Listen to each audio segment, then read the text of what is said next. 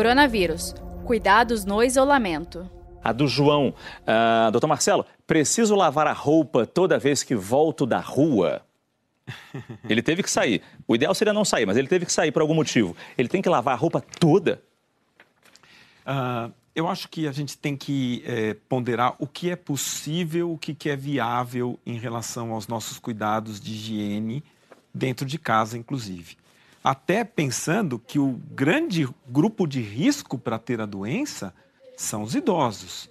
Então, se você tem algum idoso em casa, se você tem alguém que tem algum problema cardíaco, uhum. a gente acabou de falar, diabetes e etc., ele, é, ele vem de casa em locais aglomerados, em locais que ele teve contato com muitas outras pessoas, ou como o caso dos nós médicos que Sim. vimos de hospital. E ah, isso é bom.